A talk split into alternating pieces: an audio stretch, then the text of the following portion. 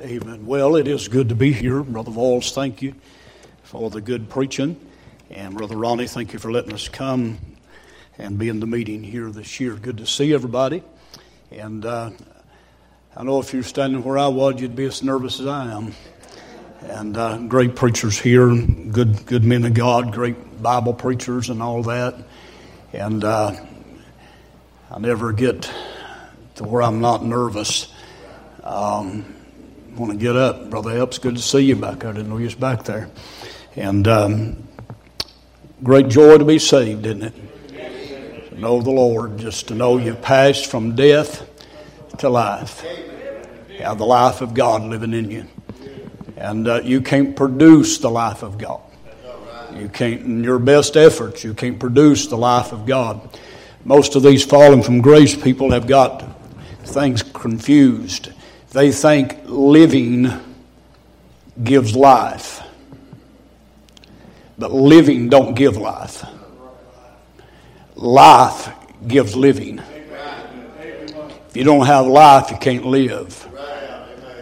Every human being's begotten the same way, and they got life the same way, but they all don't live the same way. But some folk think that living gives you life. But I'm glad that life gives you your living. In him was life, and the life was the light of men. Light shineth in darkness, the darkness comprehended it not. But I'm glad one day, thank God, God let us see the life and the light. And we got the life. Amen. Well, I want you to turn to Isaiah 52 and 53. We've not heard from that in a while. I was praying this week. I wanted to call Brother Voiles, of course, he's a dear friend, and uh, ask he and I to agree to pray together that God would help our messages each night link up.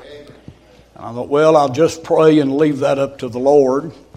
And then when he got up and said Isaiah 53, I swallowed real hard, and I thought, I don't have but one outline in my Bible. And if he preaches that, I'm going to slip out the side and act like I'm sick. And uh, now, when I was his age, I preached hard too. But so I'm going to let him each night just rear back and shell the corn, and I know he will. And so I'm going to just take my time and deal where I believe with all my heart will be the mind of God. And if I can't do that, I'd rather do nothing. If it's not the mind of the Lord. Good to see some old friends. Brother Keith, good to see you. I was telling our church yesterday, and then I'll read the text and try to bring what I believe to be the mind of the Lord tonight. Isn't it wonderful, Brother Ray, that we still meet in God's family? I went to the church I'm at right now 31 year ago. This coming Wednesday, I moved to the area. And and uh, the first service, one of the deacons got up and he said, Before Brother Buster preaches today, I'd like for everybody in the crowd to tell their name. And so they started one by one. I'm so and so. I'm Brother Tip. I'm so and so. I'm I'm Brother Jonathan. I'm Miss Linda. So on and so on and so on. And they got done, and I didn't know one name. Didn't remember a name. You can't take in a hundred names that quick. And all I done, when I got done, all I was was confused. And I wonder sometimes when we get to heaven, as we sit around the marriage table before we ever have the supper, the Lord would just say, let's just all take a moment to introduce ourselves. We stand one by one, we say, I'm so and so. And throughout the, the globe of time and history, we get acquainted with all of God's family. We know each other in a way we've never known each other. It'll be a wonderful time. Isaiah 52, I'm very humbled to be here. Isaiah 52, verse 13. Behold, I mean, stop, study, and look very intently. Behold, my servant shall deal prudently. He shall be exalted and extolled and be very high. as many were astonished at thee. His visage was more or so marred, more than any man, and his form more than the sons of men. So shall he sprinkle many nations. The kings shall shut their mouths at him. For that which had not been told them shall they see, and that which they had not heard shall they consider. Chapter 53 Who hath believed our report? And to whom is the arm of the Lord revealed, as we just heard so eloquently? For he shall grow up before him as a tender plant, as a root out of a dry ground. He hath no form nor comeliness. And we should see him, shall see him. There is no beauty that we should desire him. He is despised and rejected of men. A man of sorrows and acquainted with grief. We hid, as it were, our faces from him. He was despised, and we esteemed him not. Surely he hath borne our griefs and carried our sorrows. Yet we did esteem him stricken, smitten of God, and afflicted. But he was wounded for our transgressions, he was bruised for our iniquities. The chastisement of our peace was upon him, and with his stripes we are healed. Nothing that I'll say tonight you've not heard said or said yourself many times. But if I've ever wanted to just exalt Him, that's a desire of my heart tonight. I'm convinced if we don't see Him, we'll not be helped. I want to preach something I've never preached. This God dealt in my heart with this the other day. I put it together so it's fresh tonight uh, my heart as well as yours. Let's bow to pray. Father, dear Lord Jesus, I acknowledge your presence right now. Lord, I acknowledge, God, that you are among us and with us and have a desire for us. Lord, I did not come, if I know my heart, with one intent to entertain, nor God to exalt myself or anyone else, but you. Lord, tonight, please. Oh, God, please, in Jesus' name. Lord, before we exit this meeting this week, May our hearts become so acquainted anew with you, who you are, and God, what you are and what you want to do. Lord Jesus, tonight I plead that you would hide myself, God, tonight behind the cross and, and wrap me up in Jesus and help me to speak, God, not for me, but for you and God for the help of these men and women, boys and girls, God, that's traveled many for miles, Lord, to give some help for their soul. Please help us, I pray, and I'll thank you in Jesus' name. Amen. Amen. Thank you. You can be seated. I want to call your attention to verse 13 through 15 in our text. And he makes mention in verse 14 as many were astonished at thee. I want to preach on a few minutes on astounded. Astounded at the sight of the crucified one. The gospel of the Old Testament is spoken probably more here than anywhere else in the Old Testament. we see the truth of God's suffering servant and God's substitutionary sacrifice and God's satisfying Savior.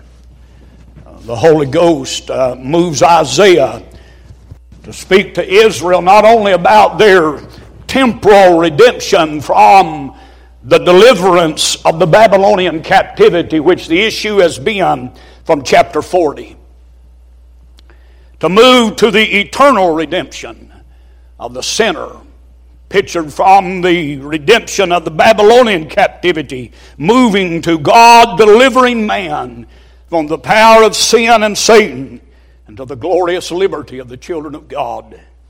Isaiah 60, 53 is no doubt the heart of the gospel. Brother Voyles made mention that uh, he caught a glimpse, Isaiah caught a glimpse of Calvary some 750 years before the event. And I, am not going to debate the subject tonight. I know you know that uh, this, by the Jewish standards, is the nation Israel suffering. But we know that's not true. This is the Lord Jesus suffering on the behalf, dying as a substitute in the place of, in the stead of poor, misguided, lost, wandering, helpless, and hopeless, heart aching sinners. Amen. Amen. A lot could be said, but I want to pass it by. Every writer of the New Testament in the Gospels, Matthew, Mark, Luke, and John, say that this scripture applied to the Lord Jesus Christ. Jesus said, even himself, even himself, Jesus said, when he was up on the cross, he said that the things that uh, concerning me have an end.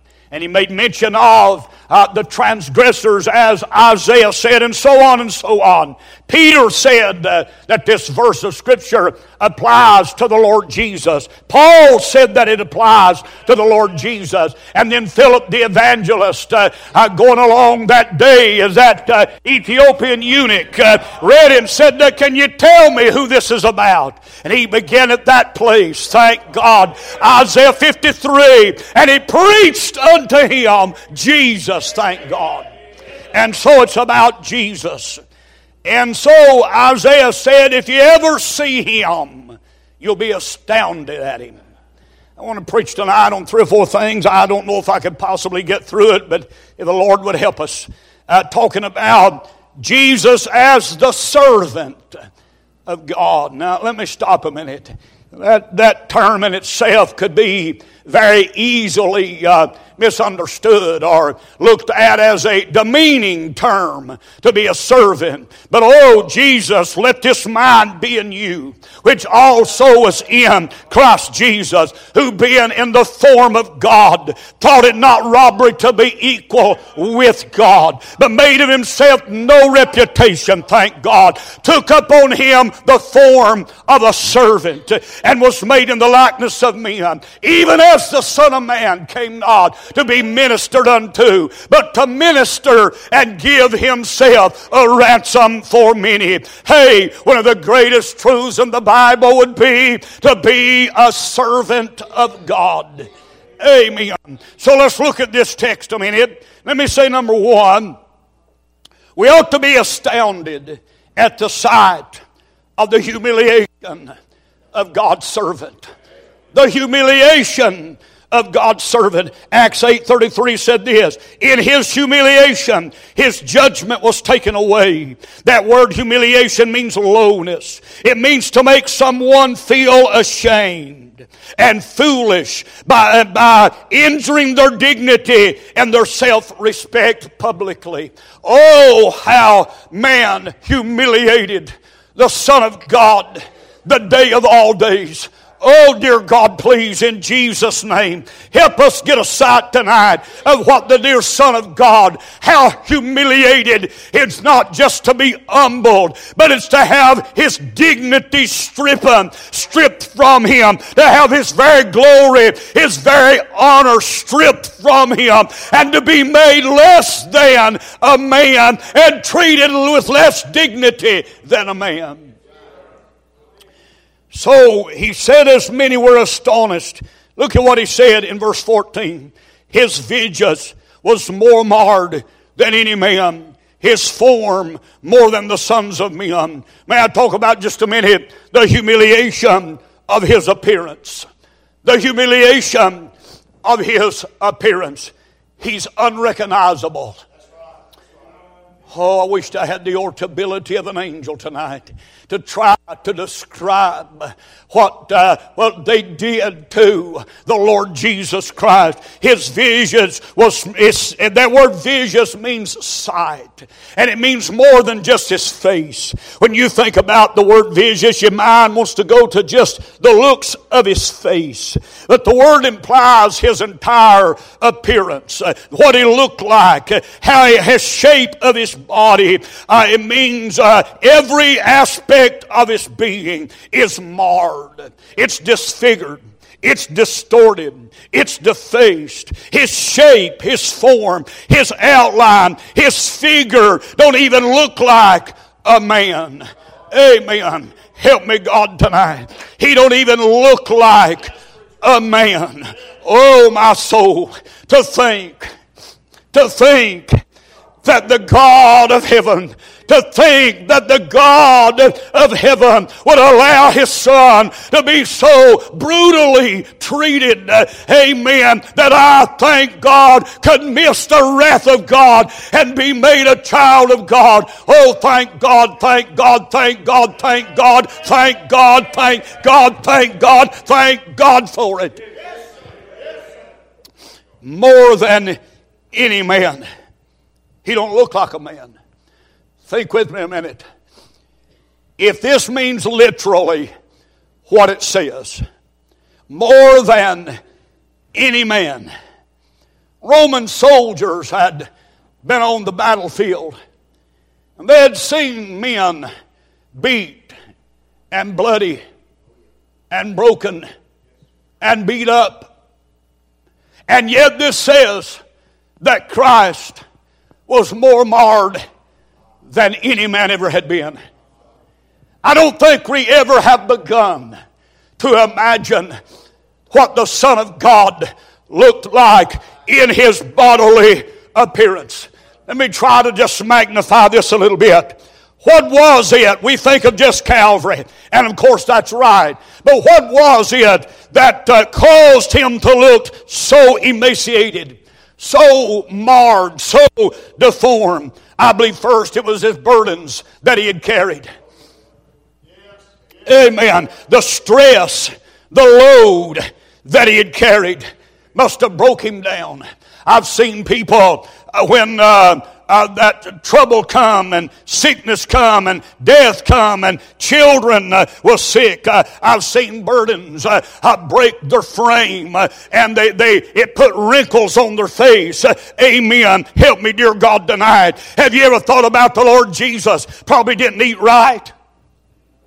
I'm going somewhere with every bit of this. He didn't eat good food. He had nowhere to lay his head. Even the Son of Man has nowhere to lay his head. He didn't have a house to live in. He didn't have a bed to sleep in. He didn't have good food to eat. Amen. I mean, son, he probably looked worse. I'm not trying to be disrespectful here. He probably looked worse than some of these uh, tin cup beggars on the street corners or the eggs that you pull off the roads they're frail and their body's broken. Amen. And their skin doesn't look good. Amen. Oh, the Son of God, help me, God, tonight. The Son of God slept under the trees. Amen. And uh, didn't eat good. His visage, his very looks, the very burdens that he had borne from poverty and misery made his body frail and emaciated. Listen at me a minute. Yet, friend, prolonged sorrow gives grief and leaves the marks of disfigurement on the human frame. There was sorrows, had removed color from his face, put wrinkles on his skin, stooped his human body, and take up the life and luster from his eyes. Amen. He was burdened by night in Gethsemane and by day. Oh, listen to me. Oh, listen to me a minute. Many of you have carried your children, your sons, and your daughters, mamas and daddies on your heart, lost without God, and you know the burden that it carries in your soul. Think about, think about the dear Lamb of God carrying the load of the whole world upon his heart. Oh, the hand must have broke his frame, not only his burdens, but there was his beatings. I really want to take the time to show you, but maybe I won't do that. In John 18, they struck him with the palm of his hand. Now I'm talking about a, a man that had had hard hands slipped, stood back and slapped him through the face. Stay with me. I know where I'm headed all this. They spat on him and then they slapped him again. The Bible said they buffeted him in Pilate's hall and before Caiaphas. That word buffeted means to take the fist and hit him with the fist. Amen. And then they took him and they scourged him. And you know the story uh, with what we would call, or we've been taught to call, uh, the cat nine tails, a long bullwhip type thing with uh, at least three uh, strips of leather, 36 inches maybe long, with bone and metal in the end of them, and pieces of rock. Amen. Stay with me. Amen. And every time it hit, it bruised the body and it jerked flesh. That bone would jerk literally pieces of flesh from the body. And I've read that when that uh, that uh, flagellation was over, that you could probably from behind you could probably see the lungs expanding, and the entrails could be seen.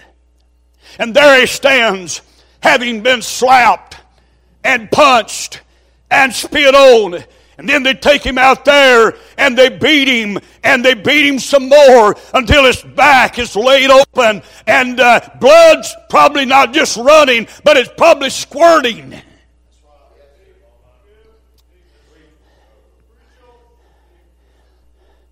I mean, a sight that is impossible to define or describe.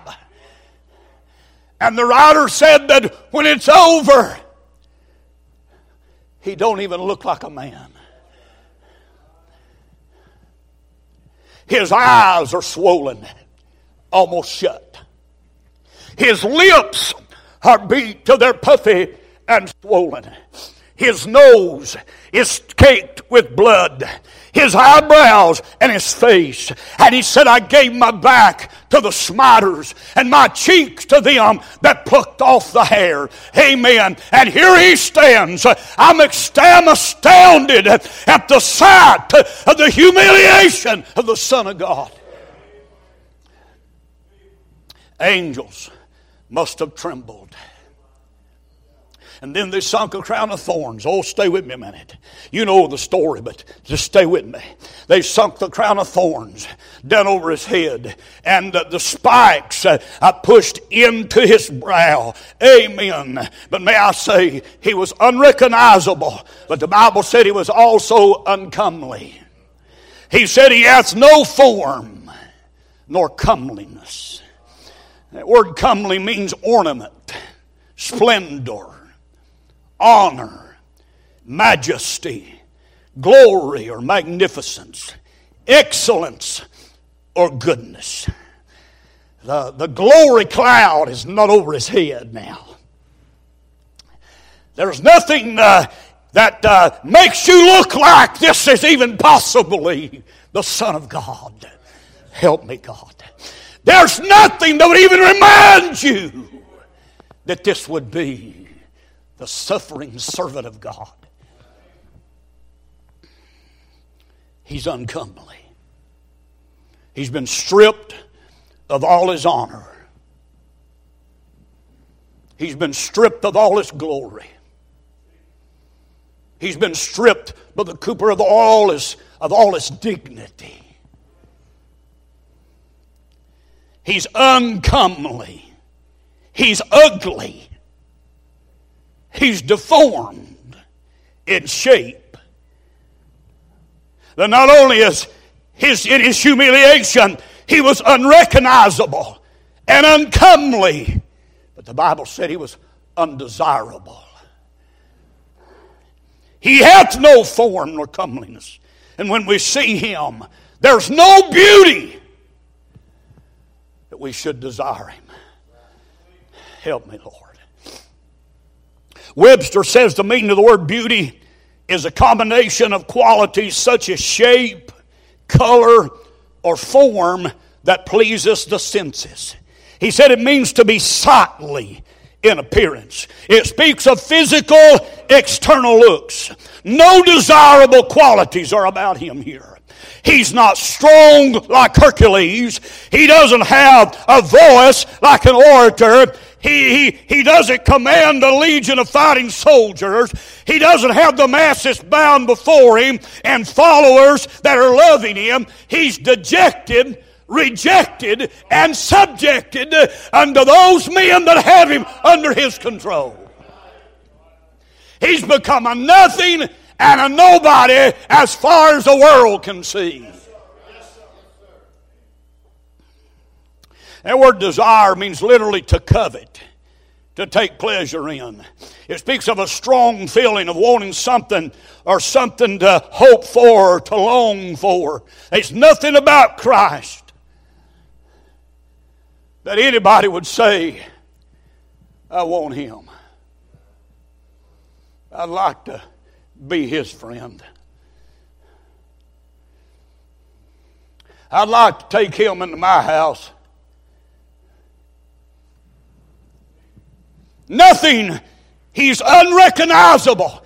He's uncomely. He's undesirable. And as far as you look at him, he's been, he's been not desired by any human being.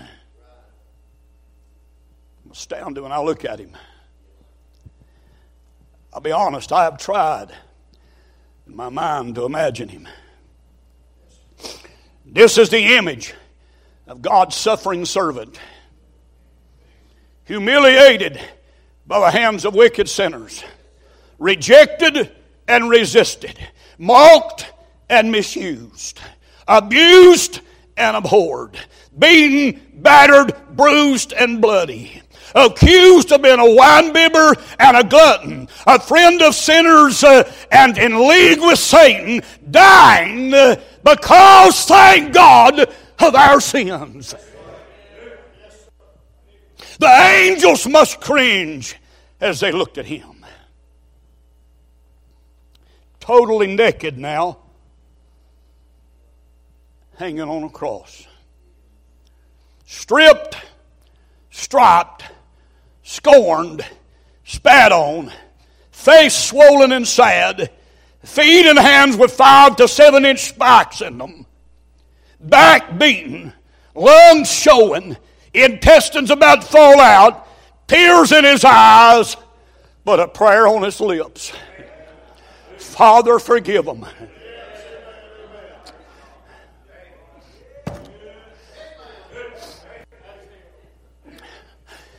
for they know not what they do.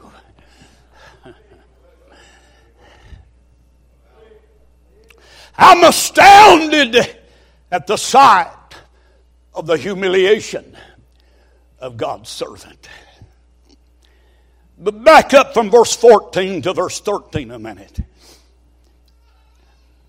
Behold, my servant shall deal prudently he shall be exalted. Not am I astounded at the sight of his humiliation, but I'm astounded at the sight of his exaltation. Amen. Amen. This very one that nobody desires and nobody sees anything good about him, that all about him has been lost in the outward appearance. Amen. But God says, yet this very one will be exalted. Hallelujah. Let me catch my breath a minute. I recently read the story of G. Campbell Morgan. How many of y'all knows that name? The old British preacher, G. Campbell Morgan. One of the greatest expositors of Scripture uh, that England ever produced. He had no abilities to preach. Stay with me a minute. And so, in those days in England, when you wanted to get your license and become an ordained preacher, you had to, you had to prove yourself. And so they got G. Campbell Morgan in the front of a thousand seat auditorium, 70 well known Bible expositors and Bible teachers, and said, Now you're going to prove yourself to see if you can get your license to preach. G. Campbell Morgan got up and done his best. They took it in consideration. Two weeks later, he got a note that only had one word written on it rejected. Sad, lonely, and heartbroken, he sent a wire to his father that said, Dear Dad, rejected. His daddy sent him a note back that said, Son, rejected on earth, but received in heaven.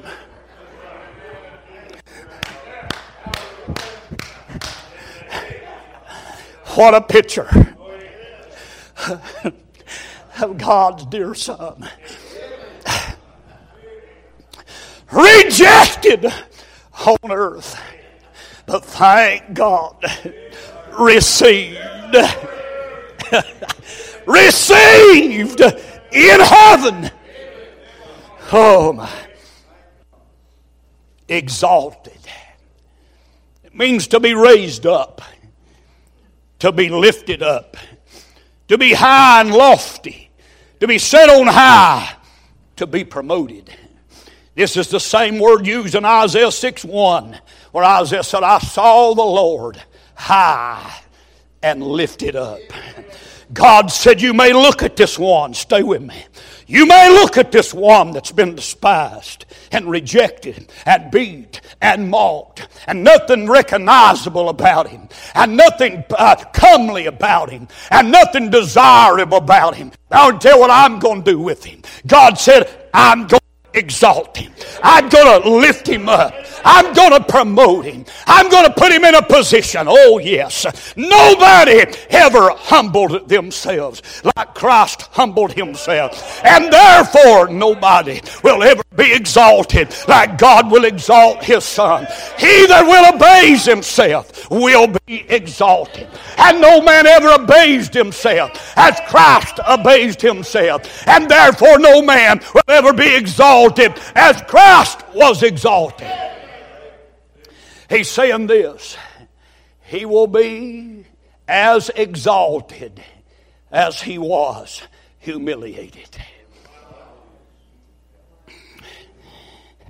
Behold, my servant, he shall be exalted. Stay with me.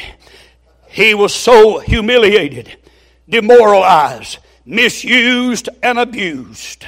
How could one so marred be so magnified? Amen. What appeared in the eyes of man to be total defeat was in the eyes of God total victory. Amen. May I say, this servant is going to get his honor back. He's going to get his dignity back. He's going to get his glory back. He's going to get his beauty back. He's going to get his honor back. Man, everything he lost on earth, he's going to get back, thank God. God's going to highly exalt him.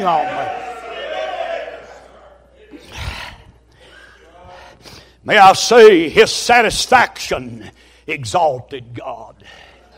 Yet it pleased the Lord to bruise him. The pleasure of the Lord shall prosper in his hand. May I say tonight, and I'd like to plug in about two hours on this, but may I say tonight, everything he did pleased God.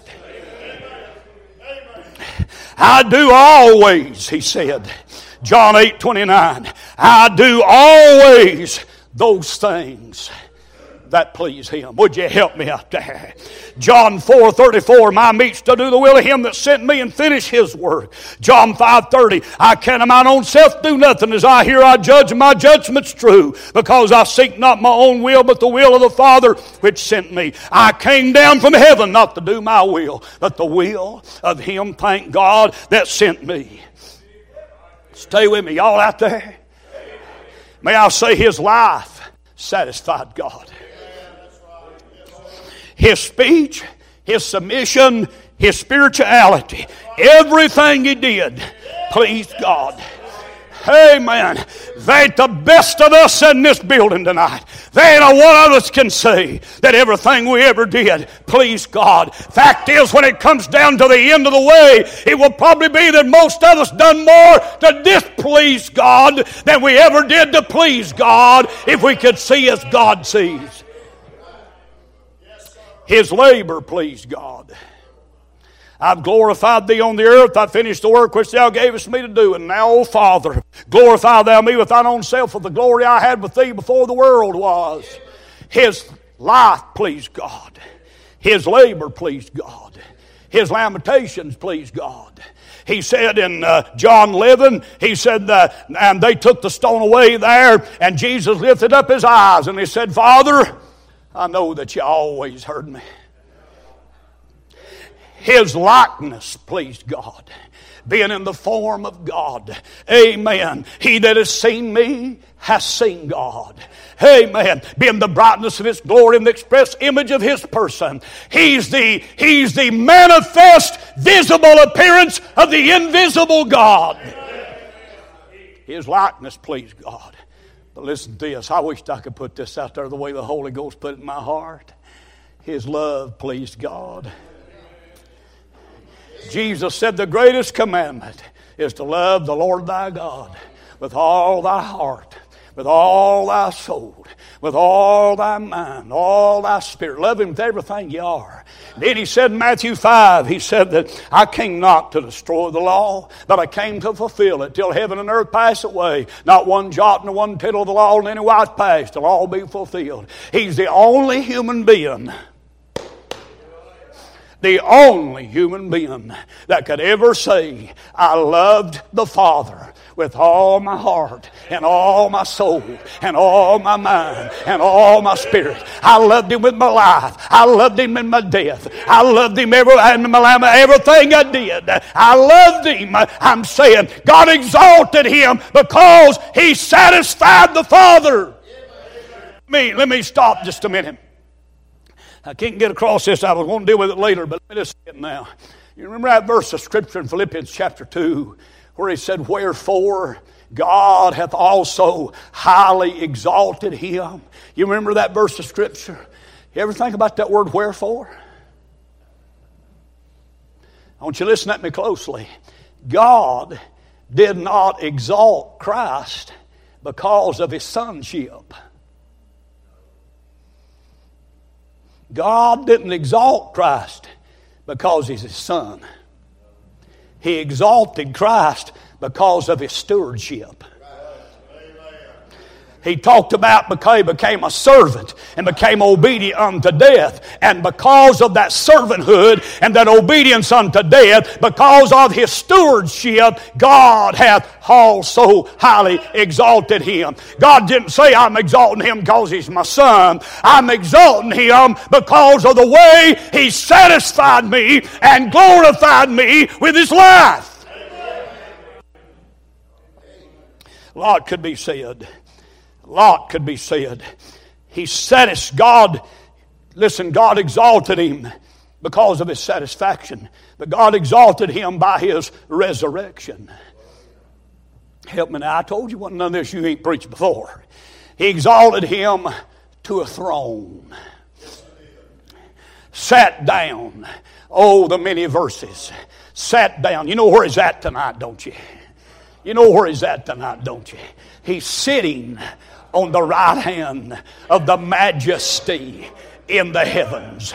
Hey, man. You know the reason he's got that throne? Because, thank God, of his stewardship. God gave him the right hand. God gave him the place of dignity. Listen, I want you to get it. Isaiah said, When I see him, I'm astounded. I'm astounded that one who was so low is going to become so high. He's going to have a throne. Not only exalt him with a throne, he exalted him with a title. He's given him a name that's above every name. That is the name. That is the name of Jesus. Every knee should bow and every tongue should confess to God. Amen. God's exalted him with a throne. But then thank God, God exalted him with a title. But God exalted him with a trust. A trust. He said, Son, all that I give you, I'm putting them in your hands. And I'm trusting you to let none of them be lost. And he said in John 6, This is the will of the Father, that all that see me and hear me, I'll give them everlasting life. And he said, I'm going to raise every one of them up at the last day. Amen. Not one, thank God. Not one that ever got under the blood. Not one that ever got born again. One that ever fall by the wayside. There'll never be one slip into hell. He'll keep every one of them, thank God. God said, I'm going to give you a throne. I'm going to give you a title. I'm going to give you a trust that you will keep every one of them.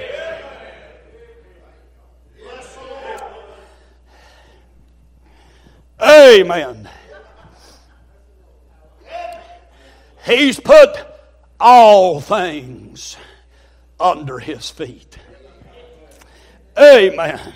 Far above all principality, power, might, dominion, every name that's not only in this world, but also in that which is to come. Nobody will ever have a throne bigger than his throne. Satan tried to get it one day and God kicked him out and ain't going to be another to get it. There'll never be another in all eternity with a title like he's got. There'll never be another can say, I kept myself. I kept my soul. It's kept, thank God, by the power of God through faith unto salvation. Praise the Lord.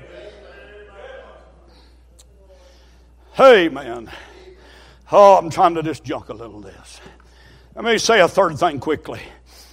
Astounded at the sight of the humiliation of God's Son, verse 14. Astounded at the sight of the exaltation of God's Son. But I'm astounded at the sight of the adoration of God's Son. He shall be exalted and extolled. And that word extol, the word, the word exalted speaks of his position. But the word extolled speaks of his praise. He's never been too extolled in this world. You know, you can be exalted and yet not be extolled. King, uh, I thought his name, was it Hussein? Is that right? Uh, over there that they tore old, that old statue down over in Iraq. Because Hussein, he did right. He was, he was exalted, but his own people didn't extol him. But Isaiah said, Brother Keith, Isaiah said, I saw him. I was, I was astounded. When I looked at how he looked, how he's beaten and battered, didn't even look like a man. Wasn't, he was unrecognizable, unwanted, unloved, undesirable. Nobody wanted him. He said, but I kept looking at him, and I was astounded at how somebody could be so humiliated, could be so exalted. And then he said, I was astounded, astounded at how he got extolled. He said, I kept watching until millions bowed before him. and began to worship Him. Amen. This same one whose lips was beat up and his face was bruised and his back was bleeding and his lungs was exposed and his entrails was about to fall out and nobody loved him and nobody liked him and nobody wanted him but God got him up from the dead and exalted him and thank God. Amen to God. Now many millions are extolling him. Help me. He's extolled. That word extol means to praise enthusiastically. Does that sound like you? To praise enthusiastically. I've got people. I've been in my church 31. I, 31 years. I never heard him. I never heard him grunt a grunt. I'll tell you if you see Brother McCulley, if you see this one who was treated like a nobody, who God raised him up and made an everybody. And then he saved your soul. And he don't look too much outwardly to the world. But thank God when you see him inwardly. You see who he is, and you see what God's done with him. Praise God. He's extolled enthusiastically by the ranks of angels. I heard the angels in heaven, John said, saying, Worthy, worthy, holy, holy, holy. He's esteemed. If you could go to heaven right now, you'd hear the angels. The ranks of angels. They'd be praising him. I'm, I'm telling you, they'd be, Miss Willie, they'd be praising him. Amen. The angels would be singing songs like you've never heard. We've heard some good singing tonight, but buddy, we're waiting for the best song we ever heard when the angels gets to singing. And praise God, uh, it gets, you get one of them I can't help it spells on. And you just join in. Amen. Amen. Not only is he praised by the ranks of angels, he's praised by the redeemed of the ages. All the redeemed. From Abraham a kick in Amen. Noah kick in, thank God. You hear the saints and the martyrs kick in. You hear the apostles and the disciples kicked in. You hear the redeemed of all the ages are saying, Worthy is the Lamb. Worthy is the Lamb to receive glory and honor and praise. For he hath redeemed us unto God by his blood out of every kindred, people, tribe, tongue, and nation. Made us kings and priests unto our God. And we shall reign on the earth with him. Thank God. And the redeemed of all the ages starts extolling him. Isaiah said, I, I was astounded when I heard all of that extolling by the ranks of the angels, by the redeemed of the ages, those in heaven those on earth. Last time you seen Jesus on earth was in Luke 23. The final word you really get about him is not Acts 1. The real final word is in Luke 23. Luke said as he went away, he lifted up his hands and he blessed them. As he was going away, you know what you got there, don't you? When the festivals ended, at the end of the day, that old high priest would lift up his hands and he would say, The Lord bless thee and keep thee. It was the benedictory blessing of the great high priest. Amen.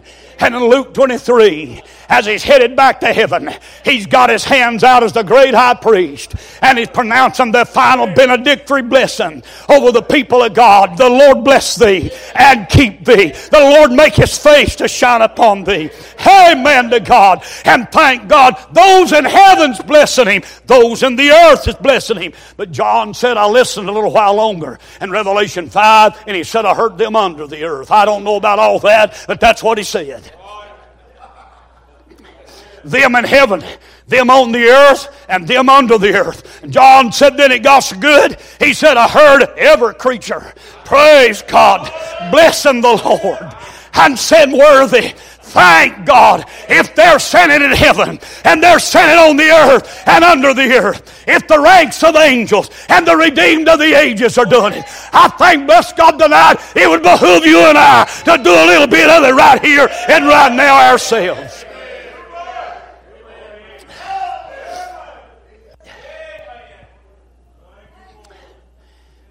Amen. Amen. John was astounded, or Isaiah was astounded. He was astounded at the sight of the humiliation of God's Son. He was astounded at the sight of the exaltation of God's Son. He's astounded at the sight of the adoration of God's Son. But he's astounded at the sight of the purification of God's Son. Look what he said in verse 15. So shall he sprinkle many nations. Amen. This same one that was rejected. He said he's going to sprinkle a few from every nation. A few going to be redeemed. And when you get to heaven, you write it down. There'll be somebody representing every nation. Amen. They got exalted and they got purified rather from the one who had been exalted by God. Lastly, and I'm done. He was astounded at the sight the proclamation of God's Son. Look at verse 15. So shall he sprinkle many nations. The king shall shut their mouth at him. For that which had not been told them shall they see, and that which they have not heard shall they consider. And Paul quoted that verse of Scripture in Romans chapter 10. He quotes this very verse of Scripture. Uh, Romans 16, I think it is. And he said, he didn't, when, when Paul quoted it, he didn't say they shall consider. He said, that which they see not and heard not shall they understand. Isaiah said, Look here, and I'm done. Isaiah said, Brother Ronnie, he said, I kept looking, he kept listening. He said, I'm astounded at how his name was the name that was preached throughout the world. And the world heard his name. And he said, eventually, now listen at me, don't get tore up here. Eventually, he said, the very kings of the earth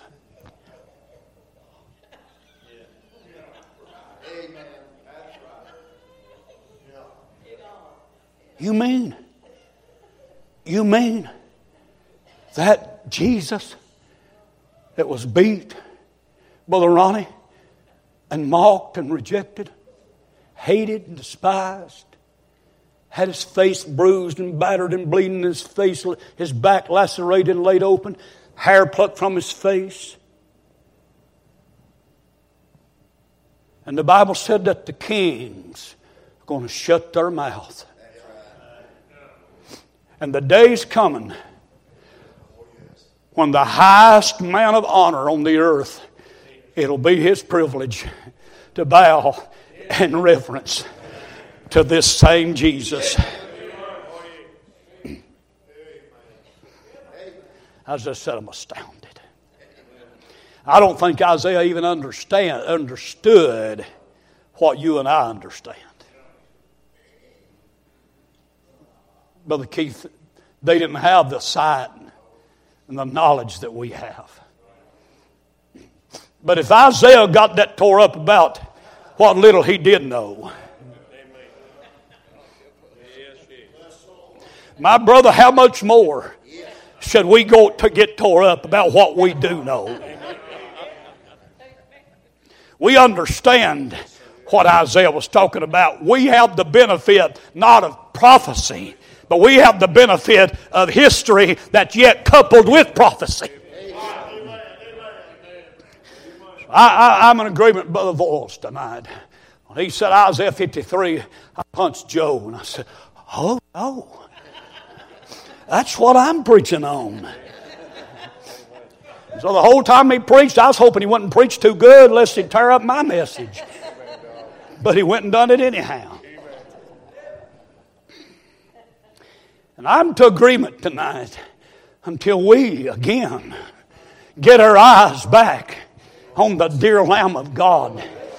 Quit letting it be a Sunday school lesson or a, or a, or a sermonette or, or a school something that we're trying to school our head and get back, thank God, that God, the very God that created the omnipotent, omniscient, omnipresent God of the universe, allowed His Son to crawl in a body of flesh and blood and come down here and down a cross for something. Something, brother like me.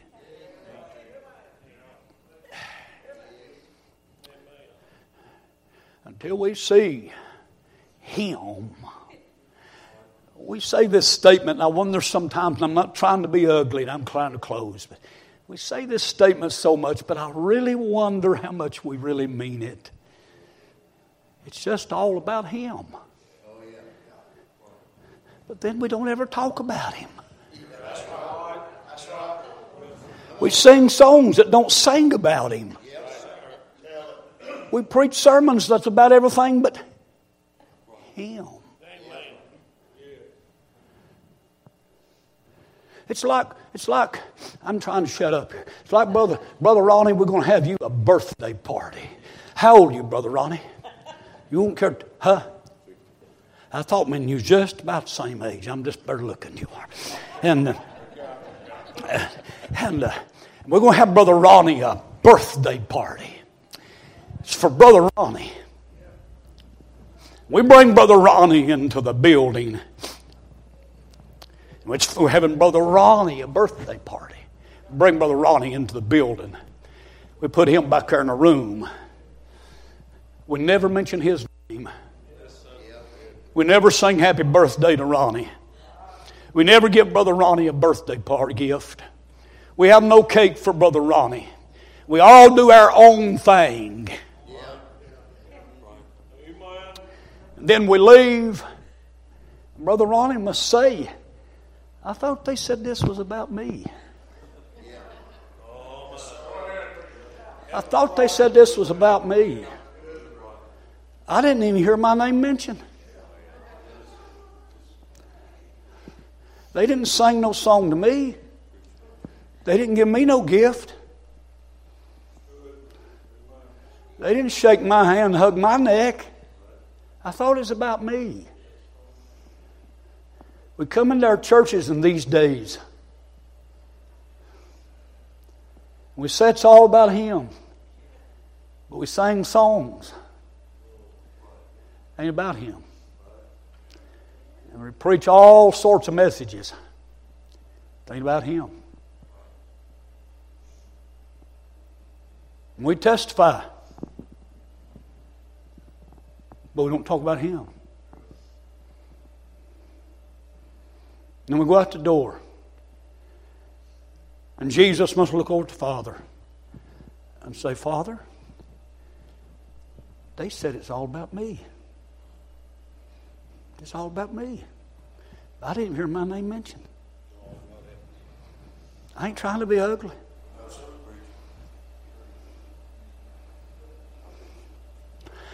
I'm done, I promise you. I've asked God in the closing years of my life. Brother Tim McCully, God knows I'm telling the truth. I've asked God, Brother Ray, in the closing years of my life, I've asked God to let me see nothing. Paul said, I've determined, I've determined to know nothing among you but Christ Jesus, Him crucified.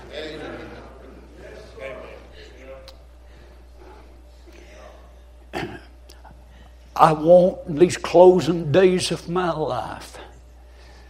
I want to get a glimpse of Him who's altogether lovely. I do. Brother Tip, I really do. I'm reading a book. I won't tell you the author. You'd get mad at me. It ain't Joel Myers, by the way. It's by a Calvinist. one of the more well known Calvinists in our day, and I'm not a Calvinist, by the way, don't misunderstand me. I'm closed. And it talks about a returning to the imputed righteousness of Jesus Christ. And here's what he said in the book, and I think he's 100% right. He said that what destroyed the churches in England by even the testimony of unsaved uh, political men, that what, what destroyed the churches in England was one thing the things of God became academic. They became academic with no heart. And they substituted what they thought was started academics, they substituted finally no doctrine with feel good religion at the expense of not teaching the doctrines of the righteousness, the redemption, reconciliation, justification, remission, and so on. The fundamental doctrines of the Bible. They quit teaching them to their people and they got caught up in a feel good religion. And I want you to listen to me closely. Feel good religion will not work around the cross. It won't work around the cross. But truth magnified by the Holy Ghost, seeing Jesus. It will create a feel good experience in your heart. So, Brother Keith, tonight I think we have worked together tonight to preach the same thing. Brother Ronnie told me to close out however I wanted to. That's what she told me. Would you come, Panna, just a minute? I, I, I want feelings. I, I, want my emotions revolving around nothing but Jesus. But I don't want feelings at the experience of truth, at the, at the expense of truth. My desire for every last one of us tonight, every single last one of us, before this meeting's over, we go home. We see Him. I'll tell you what you see and you see Him. The next thing you see and you see Him, you look at yourself. And you see yourself as a nothing. An absolute nobody. And all of a sudden you sight, all you can see is Him. Not just Him beaten, bruised and battered but Him exalted and Him extolled, Him purified people, and Him proclaimed. Amen. Can I ask you this? I've signed thousands of Bibles in my lifetime across the country. I've signed every one of them with Philippians 3 10 through 14. And verse 10 is my favorite verse in all the Bible. That I may know Him the fellowship of his sufferings, being made conformable unto his death. I want to know him. I, I wish I could tell my heart tonight. I want to know him. I want to know him. I want to know what pleases him. I want to know what he delights in. That's what I want to try to do. He's a lover of my soul. He's fairer than 10,000 to me. I love him, not like I ought to. I'm just honest about it. I'm not living like I ought to. But, Brother Epps, I'm, I'm trying to hush. Could you imagine tonight I'd change our churches? If we got our eyes off of our politics and our problems and the wickedness in the White House. Everybody went out here. Some years ago, we had a young boy to get saved at our church. Young man get saved at our church was having revival. A bunch of preachers was there.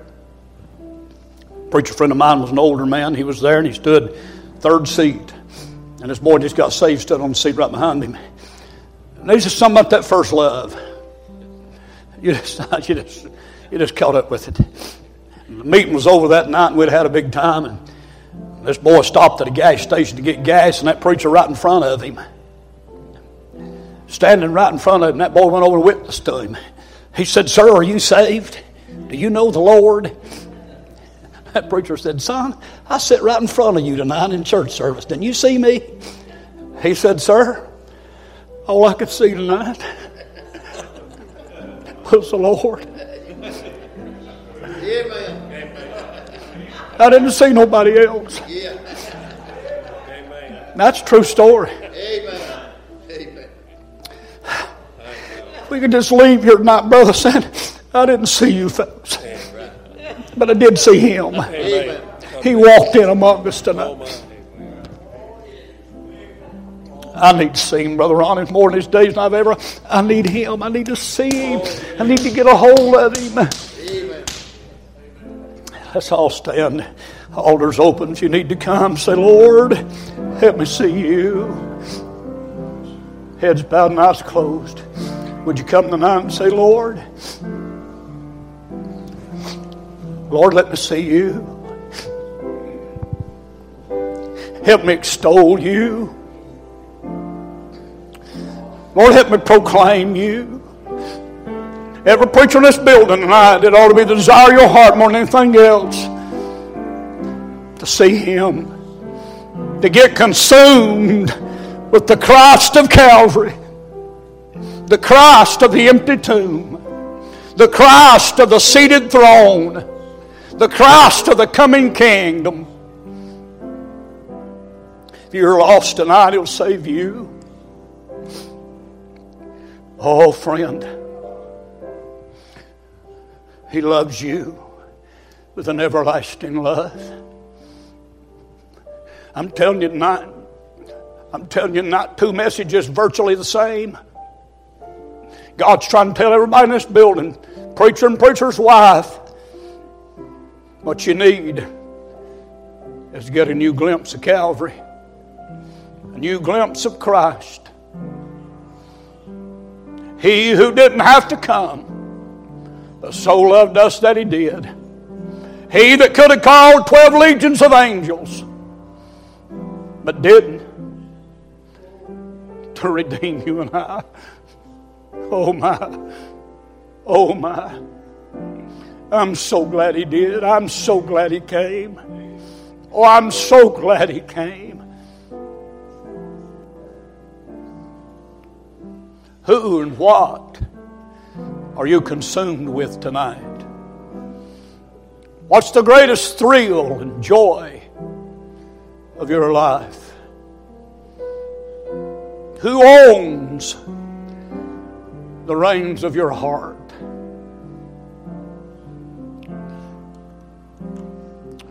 That I may know him. That I may know him that I may know him, fellowship of his sufferings, power of his resurrection. Paul said, Not as though I'd already attained or had already apprehended, but I follow after. I follow after. This one thing that I may apprehend, that for which I'm apprehended of Christ. I want to know Him, Paul said. I want to know Him. Lord, help us. Lord, help us.